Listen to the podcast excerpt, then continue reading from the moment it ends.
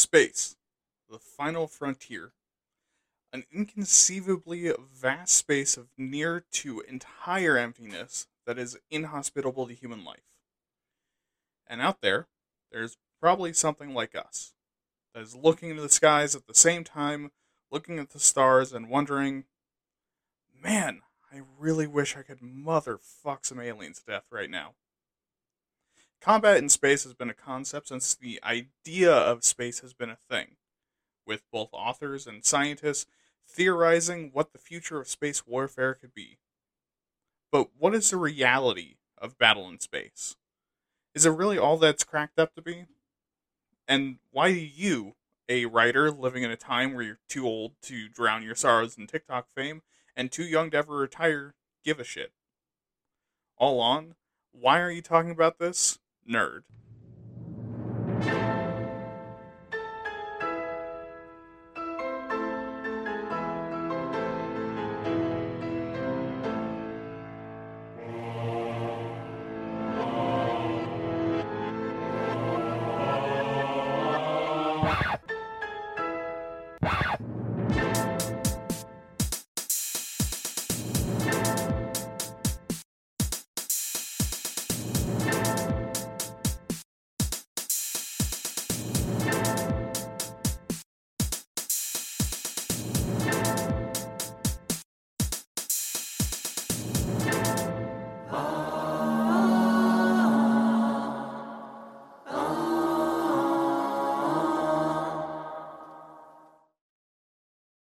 Hello, everyone, and welcome to another episode of Waytat Nerd. And man, intro me is still going through it.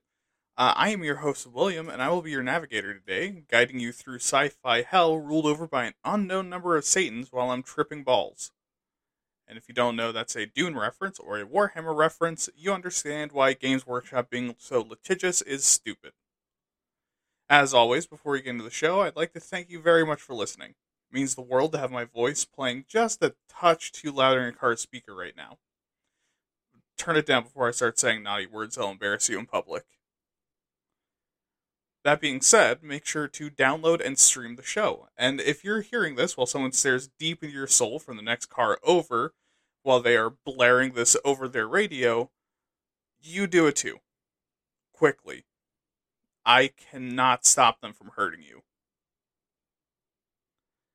Also, make sure to send in an email for episode 20 where we talk about everything that's happened in the last 19 episodes and roast the shit out of my dumb English degree having ass.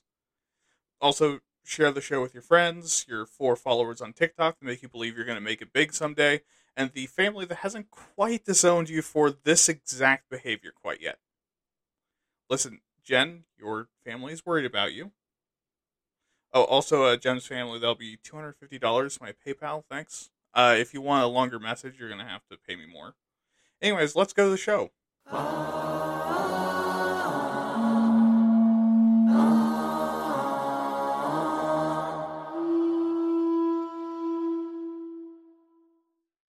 All right, so this week we're talking about space battles.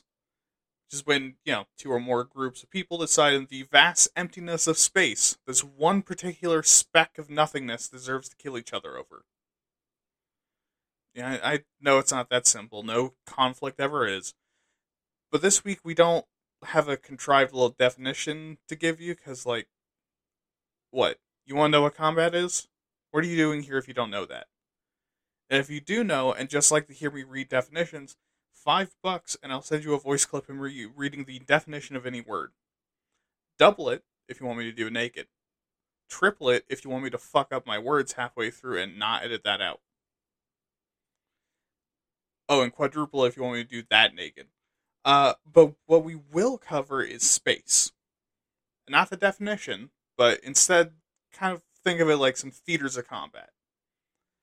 And this entire first section is dedicated to making you understand how fucking bonkers reality is. And also to use later to tell you how dumb realistic space battles can be. But before we get to the actual theaters, we should talk about scale first. So, for all science and astronomical science, we do need to go over the measurements. So, at the smallest scale, we're going to go is kilometers. which is about 0.6 miles for my fellow American heathens, and Earth is 6,378.14 of these silly little things in diameter. But Earth radii aren't used in space measurements. Why? Well, because Earth, in comparison to the universe, is fucking tiny. The distance between the Earth and the Sun, about 23,454.8 Earth radii, is the standard system of measurement for space, called astronomical units. As long as you stay in the local area. Think like this if light year is a foot, then AU is the inches. Uh, to show you how tiny Earth is, the distance between Earth and Mars is half an AU, or 11,727.4 times larger than the Earth itself. Also, Mars is almost as far away from us as we are from the fucking sun. Okay, so next is light years, which is how far light travels in one calendar year, excluding holidays and weekends, of course. And this is 63,000 AU. For some context, light travels from the sun to Earth in about 8 minutes. So, yeah, already the scale we're dealing with is titanic.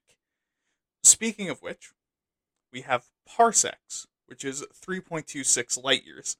Or, in other words, going the speed limit of reality itself, it would take three and a quarter years to almost make it to the next closest star, Proxima Centauri, 4.2 light years away.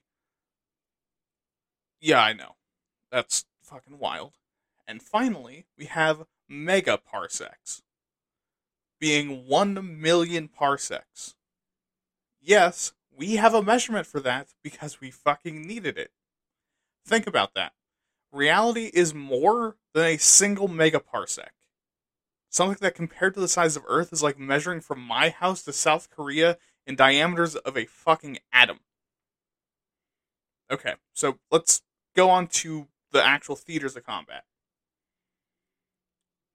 So first we have geospace, which is the region between a planet's upper atmosphere and the outermost area of the magnetic field.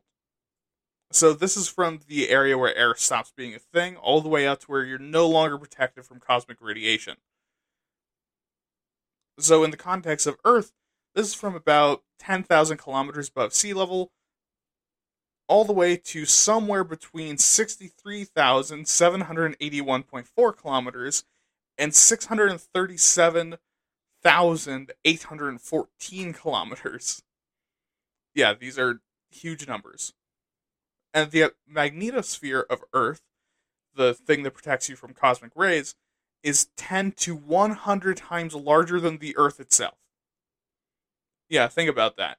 At the smallest scale of a space battle, we're talking about a theater of war larger than the distance between the love your parents have for you and the respect they have for you. And what was that? A two Wilberforce burn? Listen to Waytat to understand that. Okay. So next, we have interplanetary space, which is the heliospace of the local sun. Basically everything within the sun's range which is largely determined by both solar winds of the sun and its gravitational pull.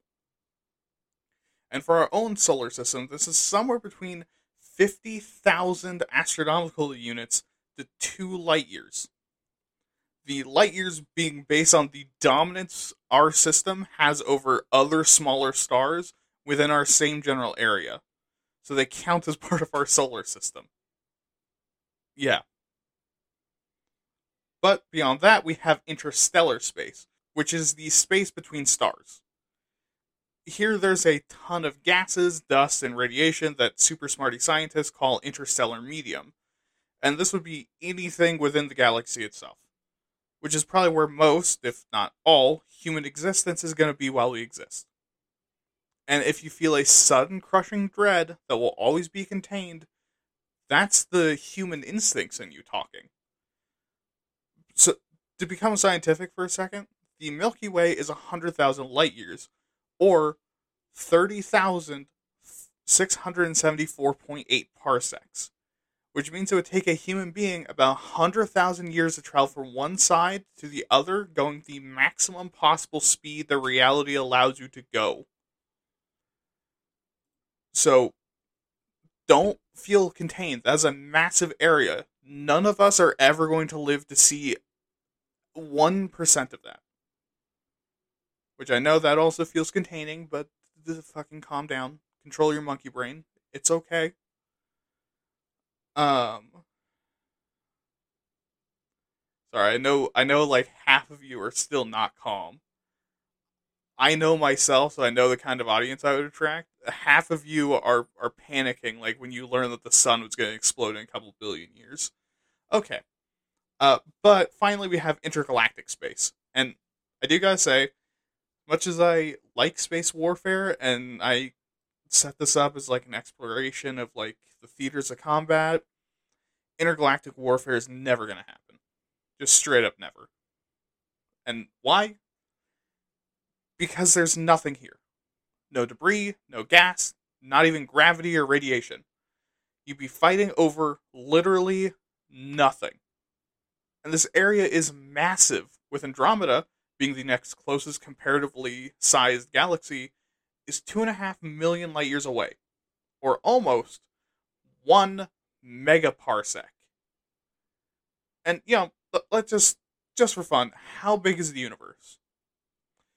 28,834.355 megaparsecs or 94 billion fucking years to go from one side to the other, which is also seven times older than the existence of reality itself. I want you to think about that. Everything that exists right now, everything that exists right now, even things that are as old as the universe, is seven times younger than an object would be if it traveled from light speed from one end of the universe to the other. That's how big our little box is. It's fucking insane. Okay, but getting over the wonders of space for a moment, uh, let's talk about what it's like out there. And this is going to be reasonably quick. Beginning with gravity and maneuvering. So, unlike what you've learned in high school, gravity doesn't really ever end, just gets weaker. So weak that eventually it doesn't really affect you in a noticeable way, and fairly quickly too. I mean, even just within the geosphere, Earth's gravity eventually becomes negligible.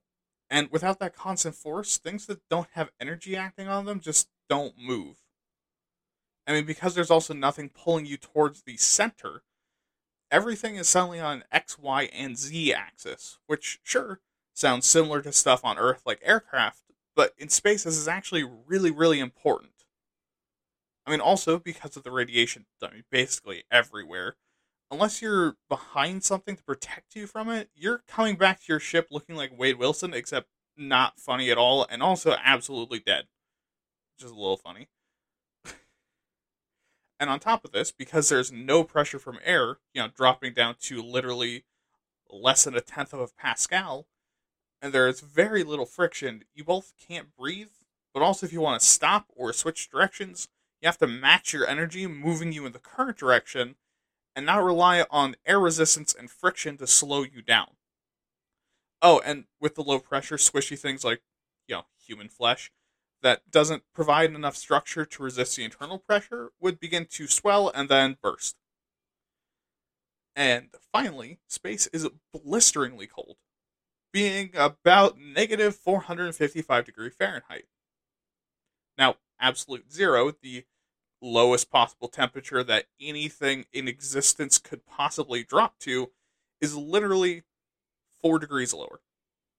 The only reason why it's not absolute zero in space is because it's literally impossible to do that in nature. Oh, and by the way, here on Earth, we've done that multiple times. Man is an abomination to God and nature we are constantly breaking the laws of reality because we want to, for fun. Okay, but so now that you understand the horrors of space and both the eldritch, inconceivable scale and also how much it will instantly kill you by suffocation, implosion, cancer, and freezing all simultaneously, let's talk about how you fight in it. Starting with fiction. In fiction, space battles are heavily influenced by a combination of two types of warfare naval and aerial battles. And why is that? Well, I mean, we'll get into the history of why this was selected during the actual history section, but largely because this is the only context we really have for something even close to similar. And much like space, infantry can't really exist in the air or in the water without a man made combat platform.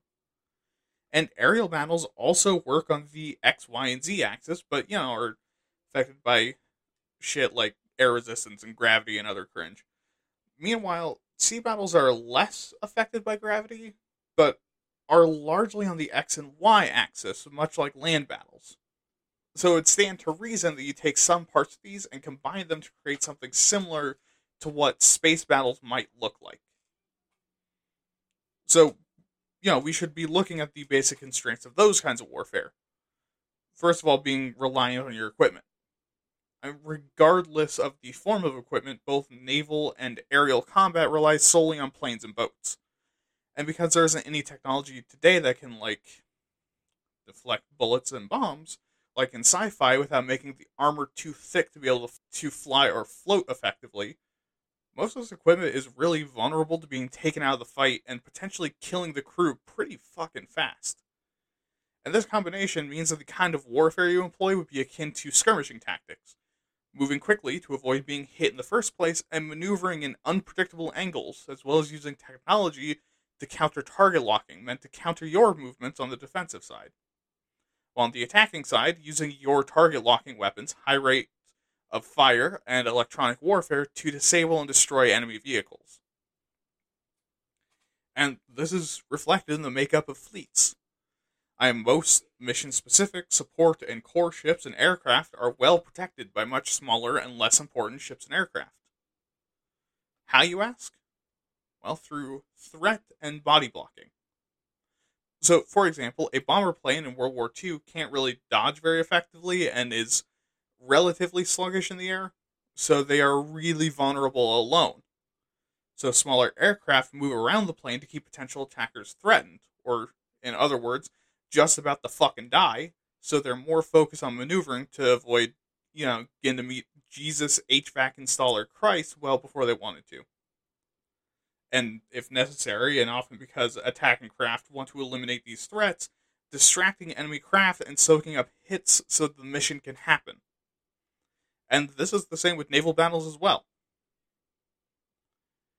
And space warfare takes from this, meaning that in addition to usually having shields because you need to ramp up the tension by having your absolutely not stereotype head engineer shout about how the shields are about to give out every five fucking seconds instead of just calming down, Space fleets in fiction are often a few large ships with support and mission roles, surrounded by smaller ships and carrying fighter craft to perform dogfights and strafe across the enemy's larger ships and take them out in quick attacks. And here's the thing this is all very exciting and cool stuff. Close range admiral duels with dogfighting fighters and fields of wreckage, pulling both high G maneuvers in the name of their respective empires that ultimately mean autocratic hellscape but this isn't very realistic. So let's look at the most realistic angle available. What would real space battles be like? Well, the first thing to consider would be why it's happening. I mean, because scientists and military geniuses have been thinking about this for literal decades. And what they've concluded is that realistically, we're not fighting for space. We'd be fighting over things with, you know, value like territory and resources and shit we actually care about. And because that's what we care about, most of the battles in space would be close to and surrounding a planet. And because it's expensive and also takes up a lot of area, I want to avoid saying space again, uh, to put people up there, and they're really close to the planet anyways, it's just a lot more reasonable to use unmanned satellites. Next, because the planet's resources are what you want, the objective of a space battle would not be to hold space. Because that's a fucking stupid thing to do. Again, it's like ants trying to divvy up the Pacific Ocean. So rather than that, it's about orbital dominance and being the only one with a massive fuck off space laser cannon pointed directly at your enemy's capital. Which turns warfare in space into four objectives. Firstly, deception, so your opponent acts in their own worst interest. Second, disturb, degrade, or deny their space combat capabilities. Third, destroy their means of dominance. And four, deter counterattacks or defend from counterattacks. Sound boring yet?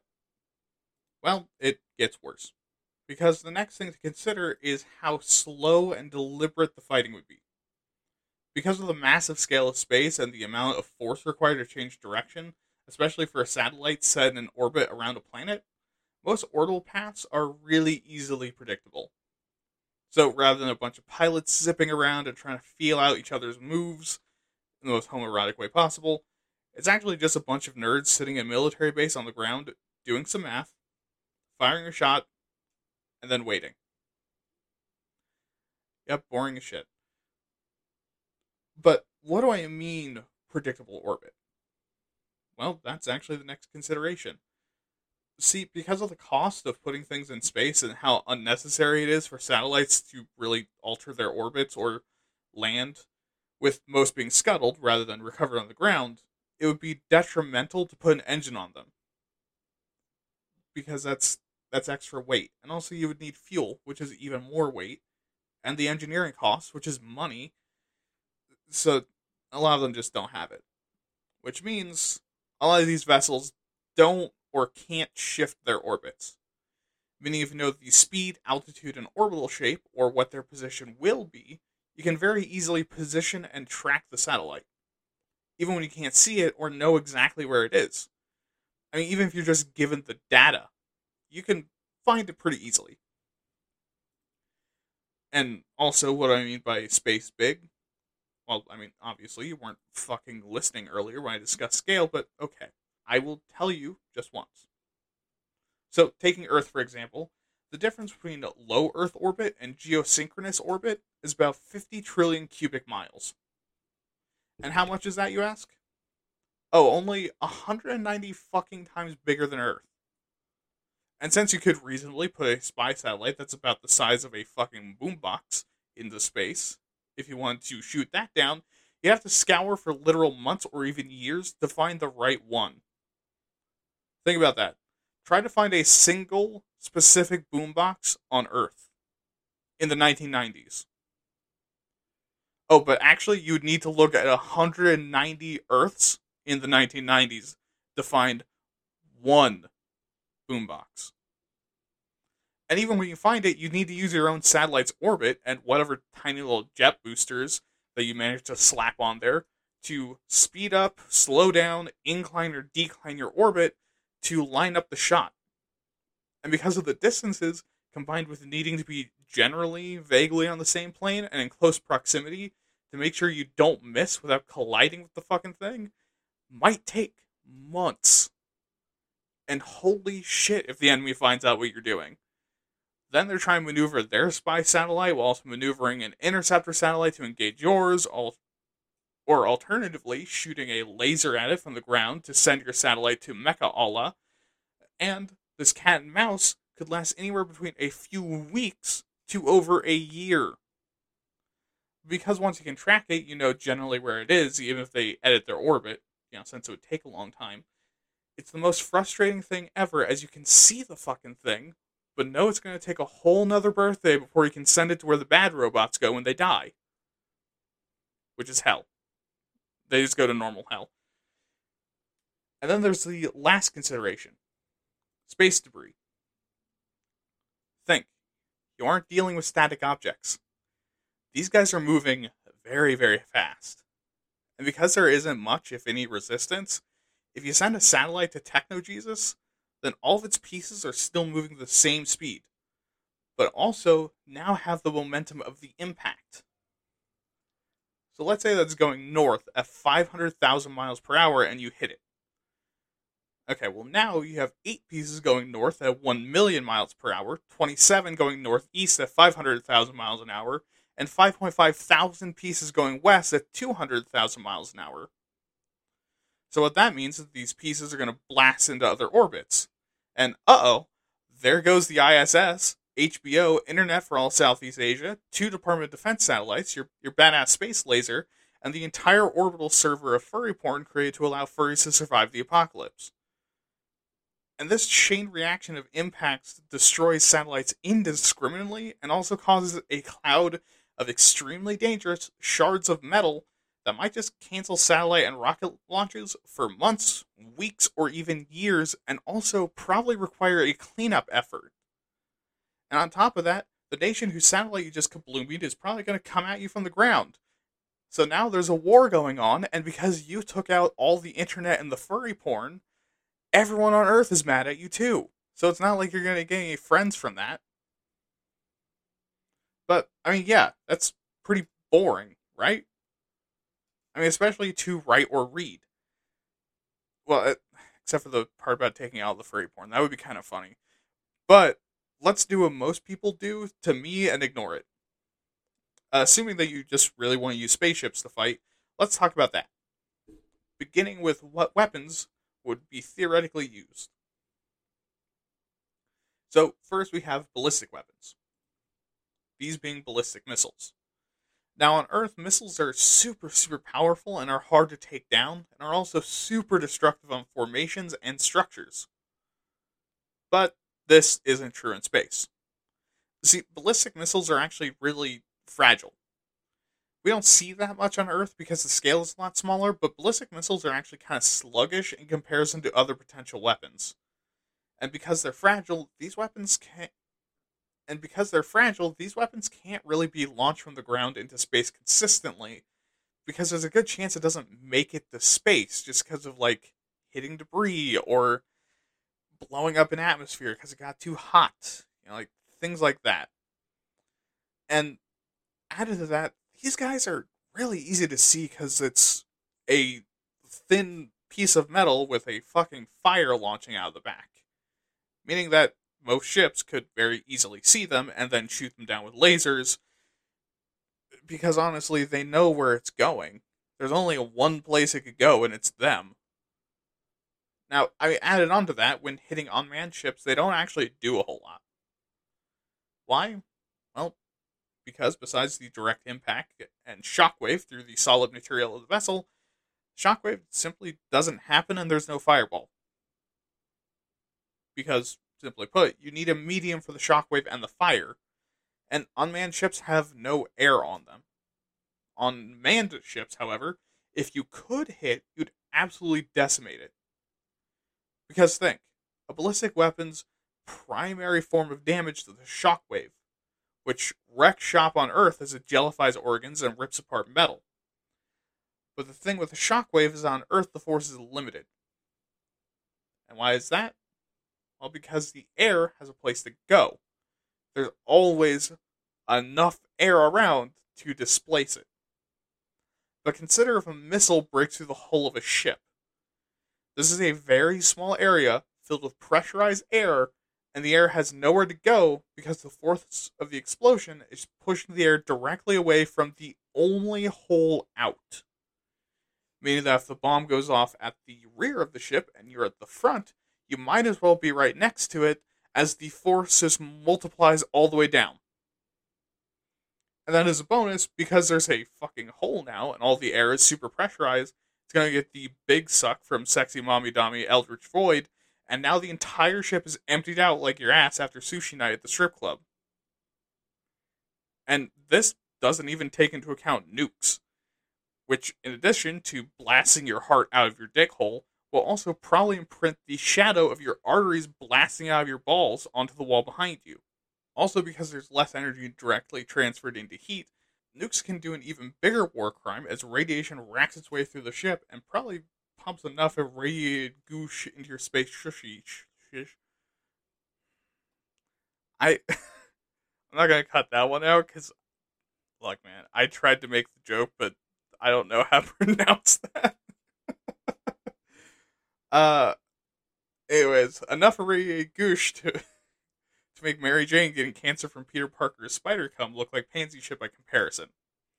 And yes, that did happen. I'm sure most of you know about that, but to those of you that didn't, yes, that was a thing that happened.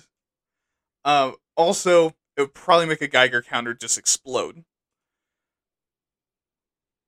But uh, moving on from uh, Spider-Man's jizz, uh, we have electronic warfare, which is the form of warfare using computers and technology like a fucking nerd instead of strangling someone who's just barely not a child with your bare hands, like a real man. Electronic warfare is a combination of communications technology, positional systems, surveillance, sensors, and hacking systems. Basically, these are all things required to detect and find enemy ships, take over their systems, and do human rights violations like turning up the temperature or closing the door on their PP, as well as organize formations and calculate shooting. Uh, most likely, this will also include drones and satellite warfare. Like satellite warfare around your ship. Oh my god, train. Stop, please. Sorry, things are uh, a mess today.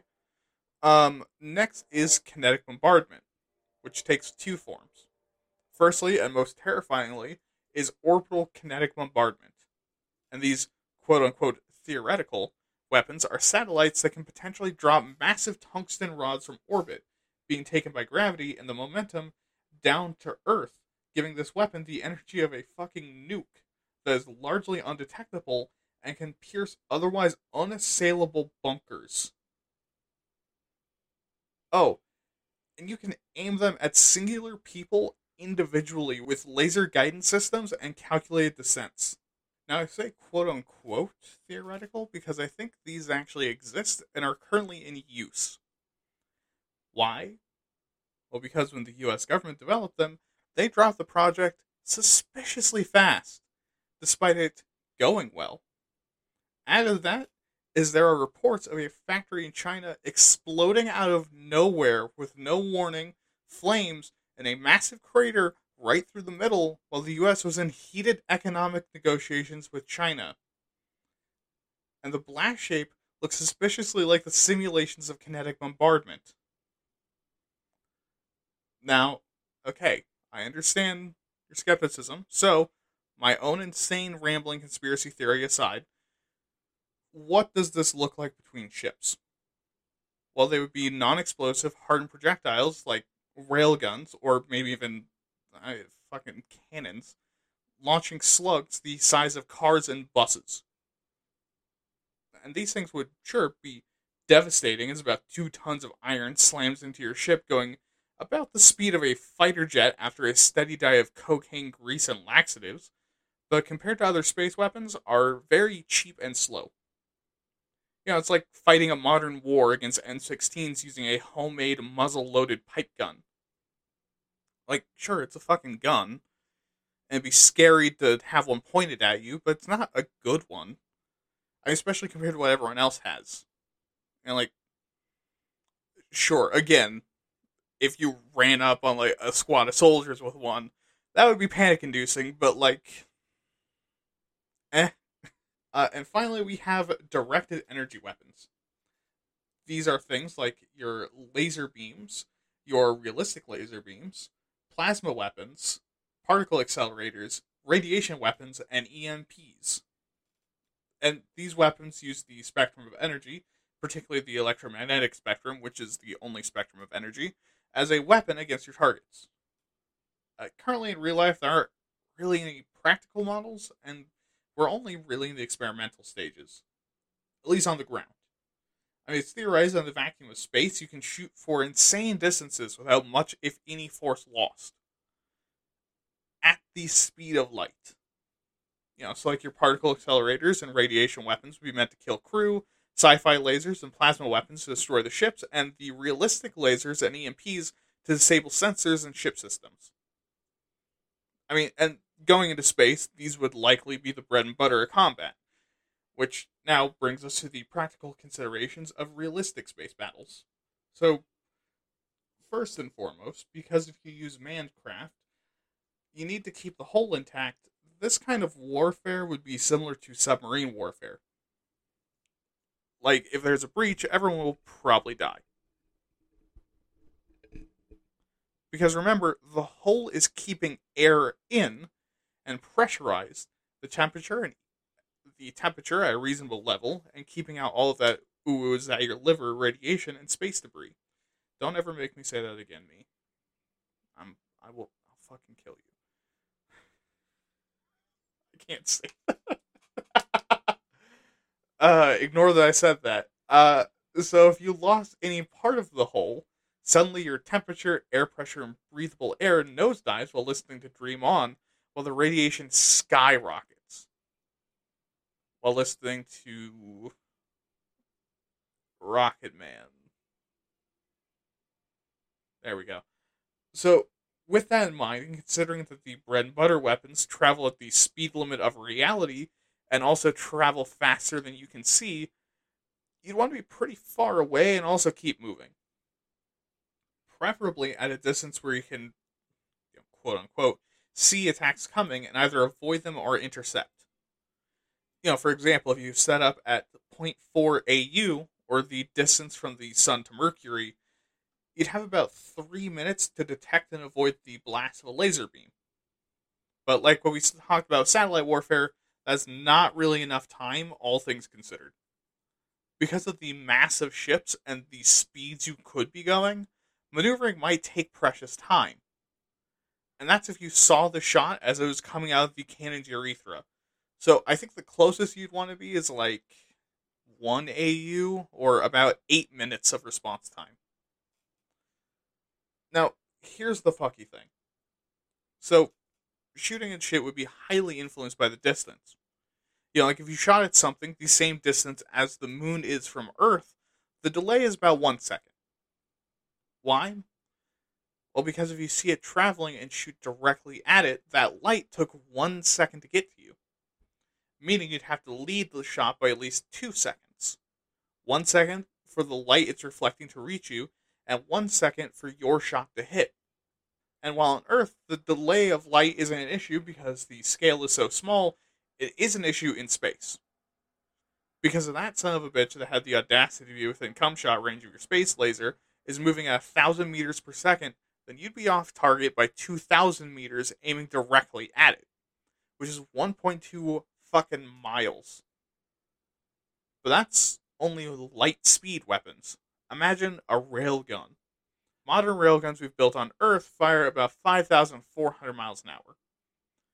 I mean, that is fast as fuck. But using the same scenario, it would take the shot 42.66 hours to reach where you aimed. Or 42,600 kilometers. You know, almost 11 Earth radii so you have to calculate their flight path and aim for where they'll be almost two days from now. Picture that. You're in the Space Navy, and your job, your shift, is to find out where to shoot this target, lock onto position, fire, and then by that time your shift is over. And then two days later, that's when you check if that shot that you made two days ago landed or not. Now, this is all combined with the literally astronomical scales. Think like this you're basically firing at the head of a needle from a mile away with a bow. Except it's not a bow. It's an arrow that you're handing off to your friend's decrepit old grandpa to stick into the target.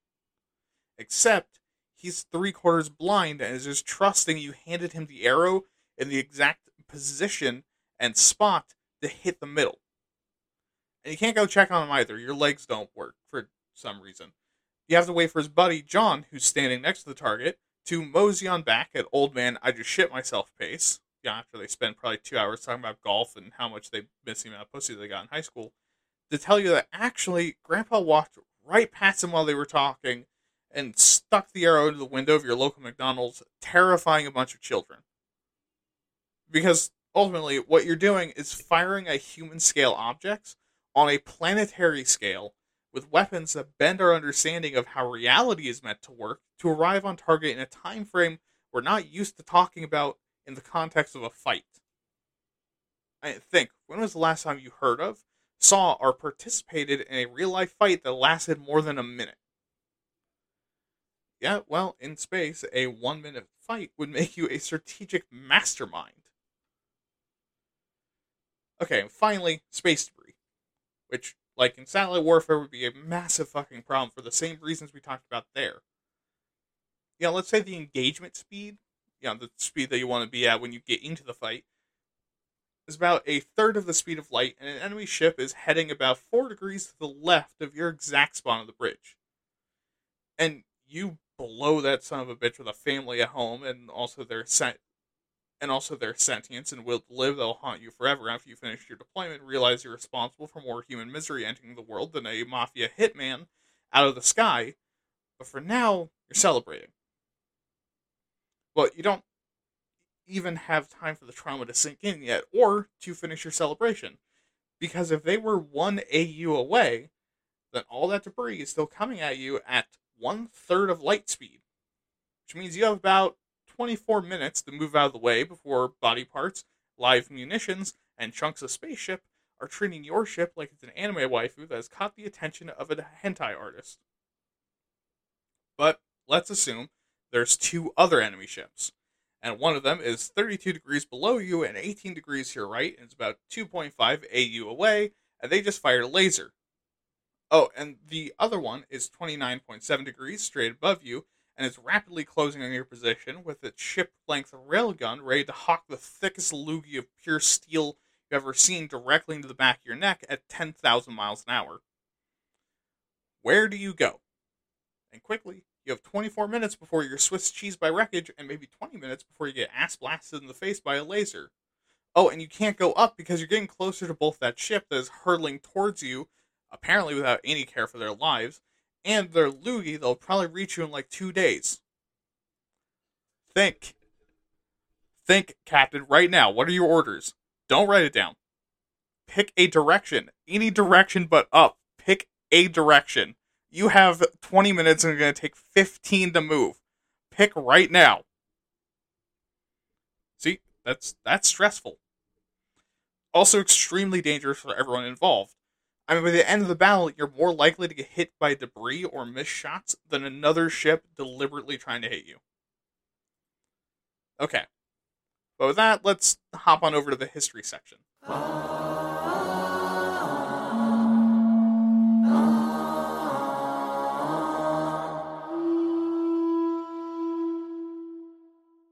And we start off in the second century AD. And no, I'm not joking. This also isn't some the aliens built the pyramids and the lizard people are coming to fuck your kids kind of shit.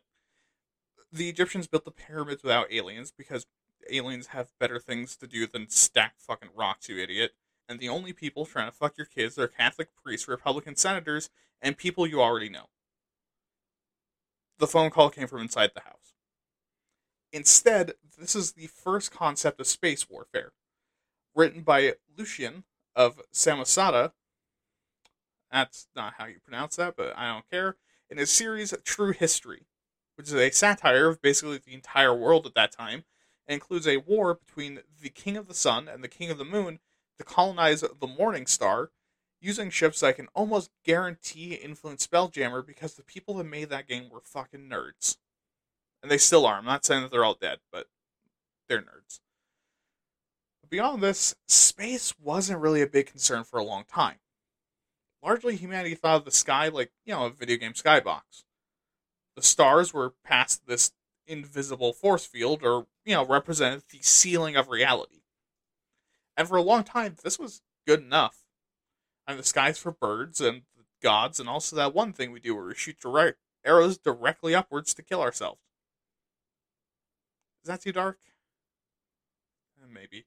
But what was captivating was the idea of future war, a genre created about 1871 with the book The Battle of Dorking, where Germany invaded Britain using flying machines and highly destructive future weapons. Which, I mean, if you know your history, is fucking ridiculous because, you know, Germany and Britain would never go to war with each other during an era of flying machine. Wait, Nazis. Nazis. Uh, did George Tomkyns predict the future? I mean, the same way that seeing two rapidly industrializing military superpowers sharing not only the same continent, but the same general area of that continent eventually going to war with each other is. You know, like, sure, the use of flight and stuff is kind of crazy, especially for the time, but keep in mind that a pretty good way to narratively avoid the whole British Navy being the biggest ass kickers in the ocean at the time is to fly over them. But, you know, again, this started the genre of future war, which was popular all the way through to 1911, where the last story of this era of popularity being uh, The Lord of Labor, which featured missiles and also disintegration rays. And then, you know, World War One happened, and people were reasonably kind of over war speculation.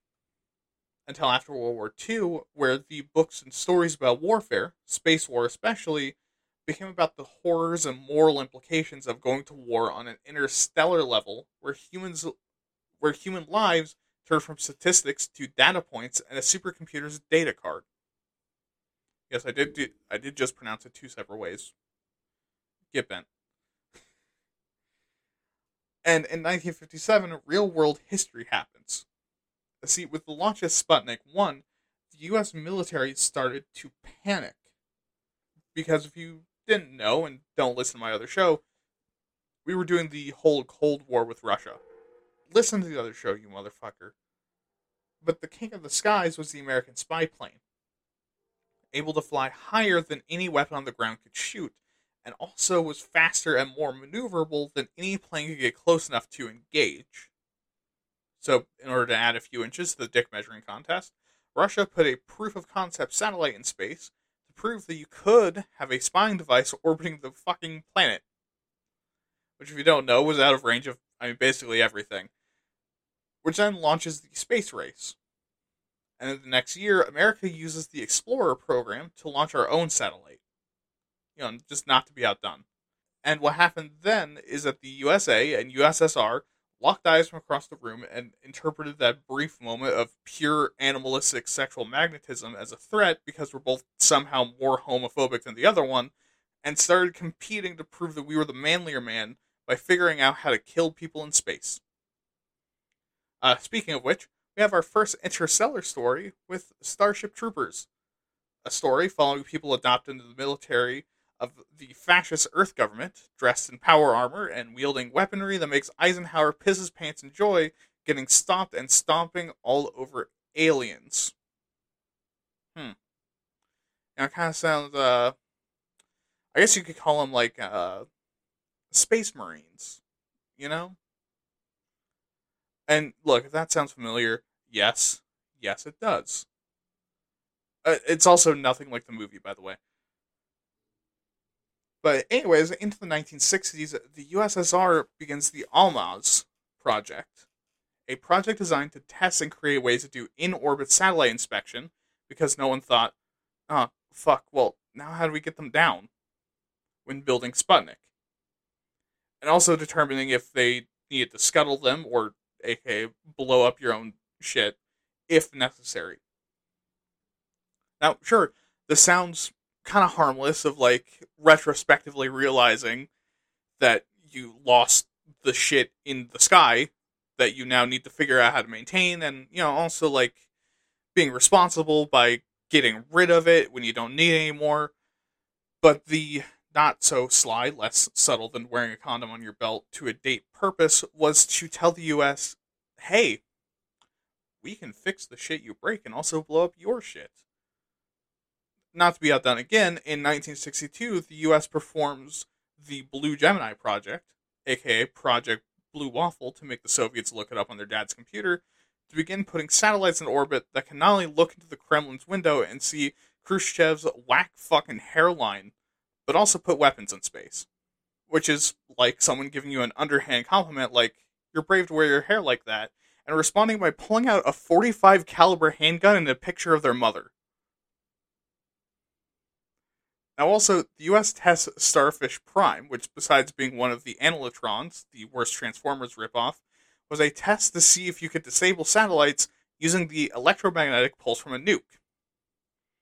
And, uh, yeah, it turns out you can do that, and also almost blow the entire goddamn atmosphere off the planet.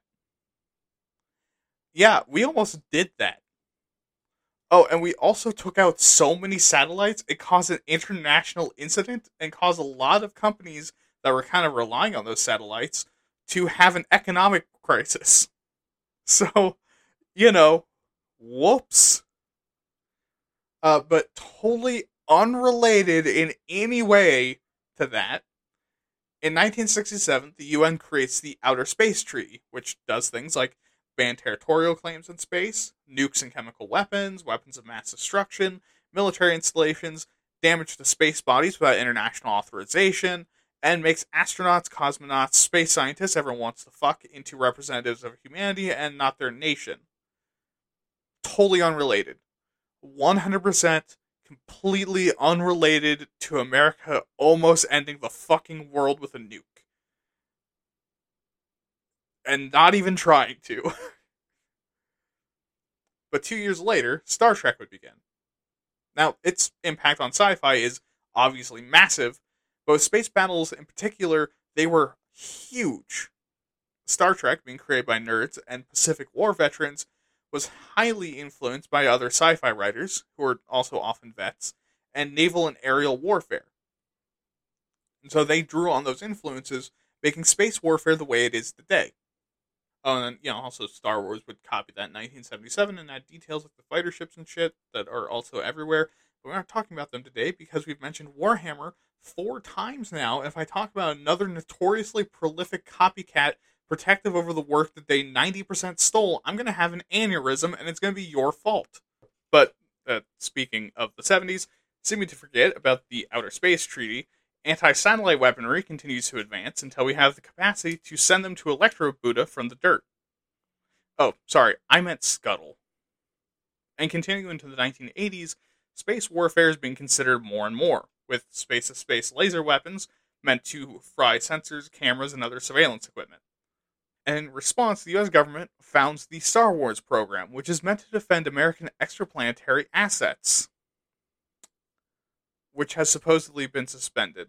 I don't buy it, but also, like, come on, dude. You, you signed a treaty in the late 1960s saying that there were no non terrestrial assets allowed in space, and then you put them up there and then start a program to protect the assets you're not allowed to have.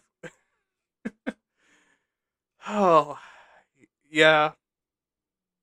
Uh, we we do that a lot, by the way. If you didn't know that, uh, throughout American history, we have we do that too much. Okay, but then we get to 2019 with the founding of the Space Force. Space Force, being a new branch of the US military, meant to basically continue the Star Wars program. Which is kind of scary. Why? Well, because either this is a level of incompetence and vanity we've never seen before, given that there is no reason to have an entire branch of the military for space combat yet, or because there's a very good reason to have one, and the US military isn't interested in telling us that. So either way you cut it, we're fucked either the government spend literally billions of dollars and years of bureaucracy and paperwork for a vanity project everyone thinks is stupid, or the government knows the aliens of the moon Nazis are coming but don't want to cause a panic. And uh, with that, let's hop on over to why this matters in the first place.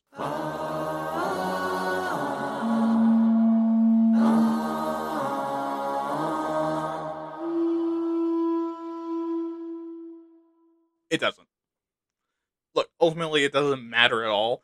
But I wanted to give you another section since I'm already cutting the current status part, and this is going to be short. We know where space battles are, and nothing is surprising about that.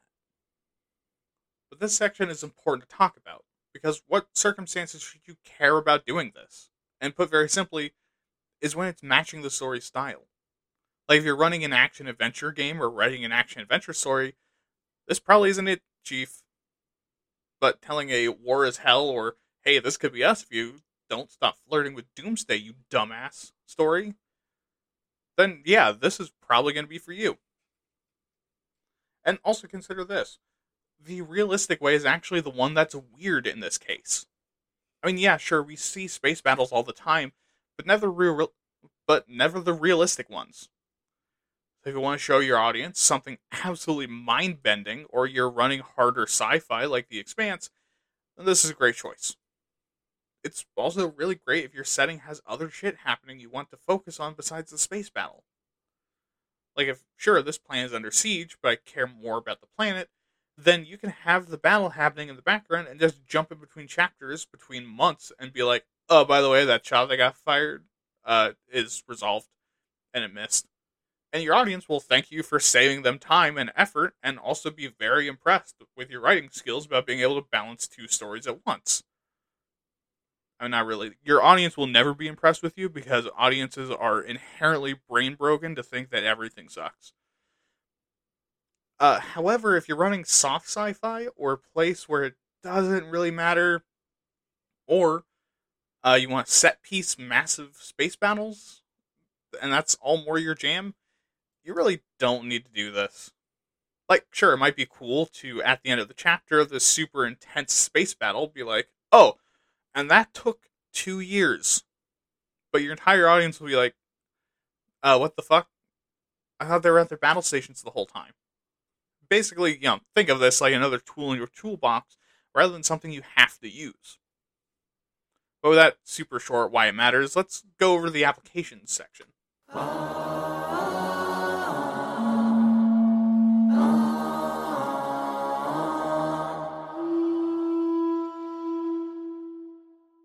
Okay, so speaking of style and tool in your toolbox, let's use this section to actually talk about those because this is going to help you decide if you want to use it or not.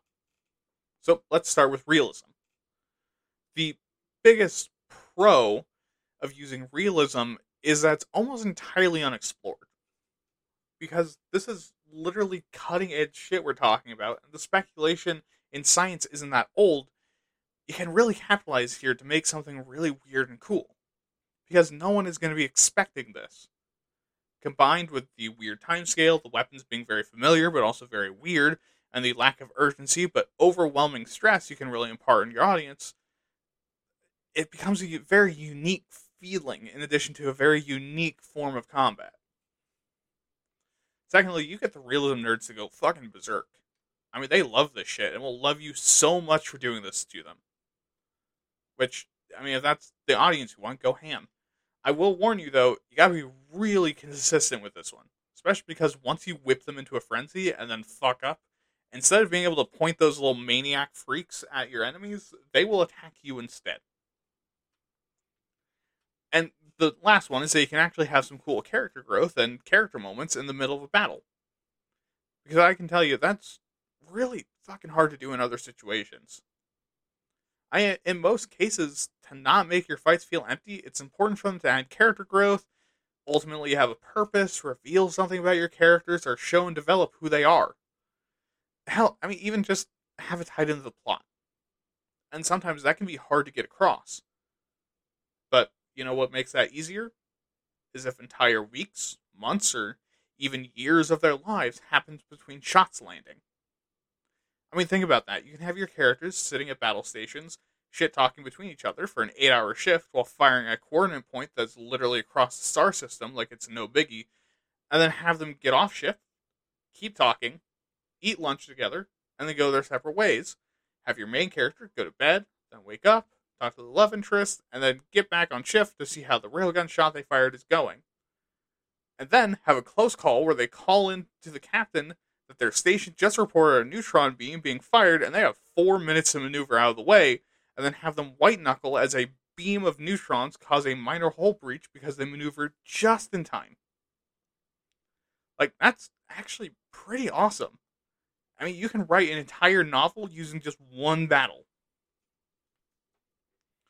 And the biggest drawback this is fucking hard. I mean, even when writing this script, I know I got the math wrong. And it took a lot of getting used to figuring it out too. But it's also really hard because it's hard to demonstrate the level of danger when everything is on that time scale. Because humans are really good at procrastinating because we look at the immediate future. And the difference between a fucking rocket pummeling into us in a week and an hour is astronomically different in our brains. So having that level of procrastination also means that we stop giving a shit about the danger in a fucking book.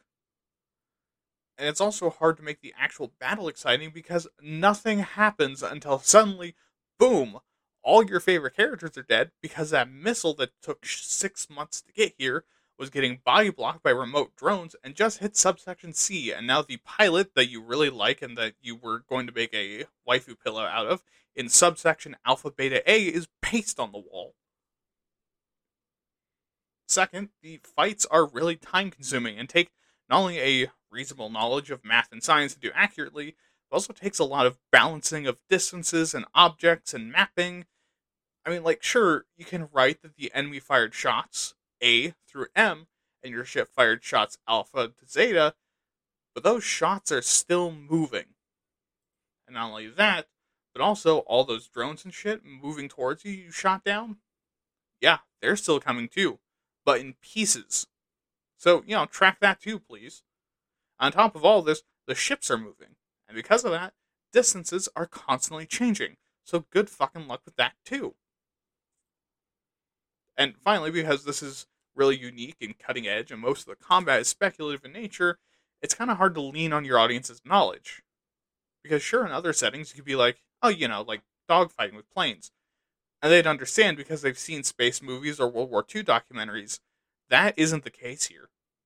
Because if you say, oh, you know, like astronomical units, most audience won't go, ah, I see the distance from the sun to Earth. I know exactly how far that is and have no further questions and need no other context. Thank you. Okay, so now for the sci fi style. The biggest benefit is how exciting it is, which is the point. This kind of battle is fast, explosive, literally, figuratively, and sexually uh, hit me up. And it's also exciting to see because there's a lot of cool shit to look at and also a lot of cool noises and shit. Especially the cool noises. That's the part a lot of people are into. That's like the baby sensory videos for adults. You know, the ones where people die at the end. Which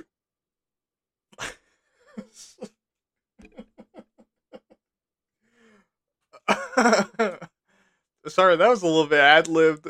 I caught myself off guard with that one. Um, uh, which wouldn't happen in a realistic setting because there's no sound in space. But again, most people don't consider these things, which is fair because everyone knows that this isn't how it would look. Next is that you can pull from real world stuff. Yeah, like we've already mentioned. If you don't know enough or don't want to explain something, you can do the narrative version of, you know, like how they do in the Air Force or, you know, like how it's in the Navy, except in all the gateways then your entire audience just collectively nods and agrees to not look like unpatriotic dumbasses that don't know how the Navy gets down. Or that they didn't watch that World War II American propaganda documentary. And this also allows you to lean on their expectations and can let you introduce some weird, weird real world shit too. You know, like how some naval vessels before World War II were zebra painted to confuse visual targeting systems you know, like maybe cover your ships in a weird paint job that makes them seem like part of the star field behind them or something. Okay, and third, you don't really have to know much of anything about science. Because this style's a honey badger. Tried to give a fuck once and just wasn't for it. All you really need are your own creativity, a vague understanding of the general laws of physics, and a little bit of knowledge of military history which shouldn't be too hard to do. I mean, you also don't really need to lean on too much speculation. Oh, and as part of this, you get anti realism fanboys that tell other nerds to grow up for not liking that you've blatantly ignores the laws of physics to make a point. Okay, and the cons. Firstly, it's it's not that it's overdone, but it's it's expected. People expect very high sci-fi kind of space battle. So while it's not necessarily that people are going to check out, it might be kind of boring to them.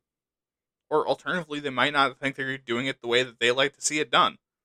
Because sure, it's safer, but a lot of people don't want the author to be safe. They want them to do something weird in the way that they like it. And it's hard to be unique because so many people have done this one before. So it's extra difficult on top of that. Secondly, you're automatically going to lose some people. Why? Well, I mean, some of them will be because everyone has a rock hard erection for realism right now. Which, look, I I get it. Uh, I have to talk to my doctor about mine, but also I didn't walk into sci-fi being like, "All right, motherfuckers, this better fit in my expectation of physics. or I'm gonna fucking scream." But some people do do that. They try to make it your problem. But I mean, you're also going to lose people that see your work as derivative of their least or most favorite work. Like any Grimdark will be automatically compared to 40k, and suddenly Ultramarine Sucker 6969 or Big Mommy Slanoosh will be in your DMs calling you the gamer words. And lastly, the spectacle and speed can get in the way of the story sometimes. I mean, like, sure, it's cool, but looking at your battle scene with a fine tooth comb, you might realize you learned nothing about the characters at all, and it did nothing for the plot. I mean, in fact, nothing really substantial happened at all. Which is not what you want to happen. And being more subdued and deliberate in your writing might actually hurt you if people are expecting more than that. So, I mean, you know, think about these things before you use either style for your toolbox. You know, like I said on Waytat, kind of like playing with your butt. Do you want something satisfying but slow and deliberate and also a little bit difficult to set up and leaves you feeling good about yourself? Or something that's a lot more exciting and fast paced, a lot of pretty lights and colors and noises, but it leaves you feeling kind of hollow inside as you realize no one's ever going to fuck you like that? Onto the soapbox. Ah,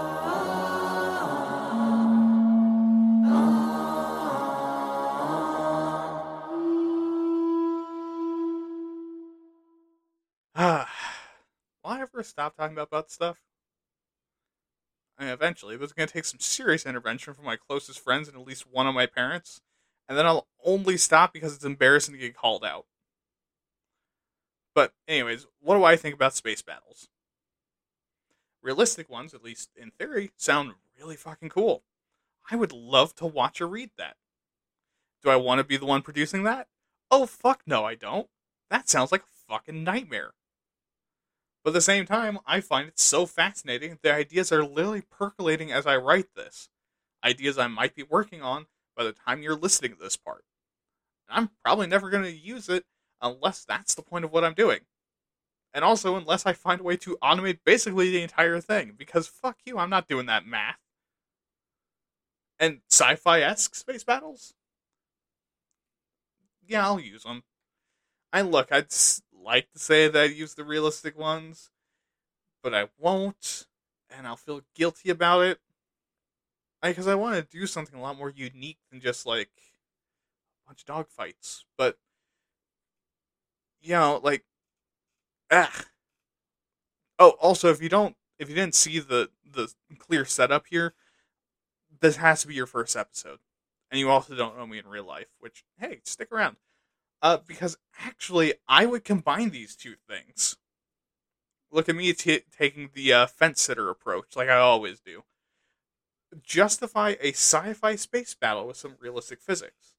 Like, hey, I know it's impractical, but the Space Empire uses piloted space fighters because, sure, they're less maneuverable because you gotta worry about G forces and like keeping the pilot alive and all that stupid shit. But there's less response lag at great distances because of the speed of light and like it doesn't matter how far away you get from the ship, the pilot's still there. So that, you know, you can have like a, a dogfight between fighter pilots. Or make a boarding scene because, you know, some clever dickhead in your story figured out, hey, if everyone is prepped for long range fights, why don't we just sneak up on them and board them? Or, well, how about we just send a boarding pod because no one inside of the ship has a rocket launcher? Or the other way around and add some sci fi to the realism they have an alien species that's figured out some super materials, and now their ships are immune to lasers, and now the humans are fucked. Or have a missile being protected on its way to an enemy ship by a group of fighters or drones, and follow them protecting the missile before it impacts with the enemy and blows the entire thing apart. See, this is why I said that's a good tool for your toolbox. Because sure, it has a purpose and it's excellent at that, but there's other uses. I mean, come on. Talk to your nearest handy friend or family member, and don't worry, I'll wait. uh, when the I'm, I'm not going to wait when the last time they used a tool for its intended purpose. And besides, after being offended, after they think about it for a second, they'll probably realize that they actually don't entirely remember. Or that when they did, they used it with another tool. Or that, you know, they buy all their tools and they don't look up how to use them and they don't really know how to use them, so they just use them for whatever the fuck. But, you know, don't be afraid to do the same thing as a writer. Except not knowing how to use your tools. You need to be careful with that. But, end of showtime.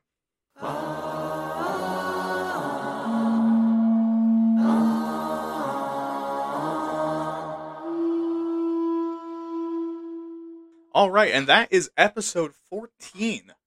Make sure to tune in next time when I talk about sieges for the fantasy side of things. Also, I'm not going to do land or sea battles because, fuck you.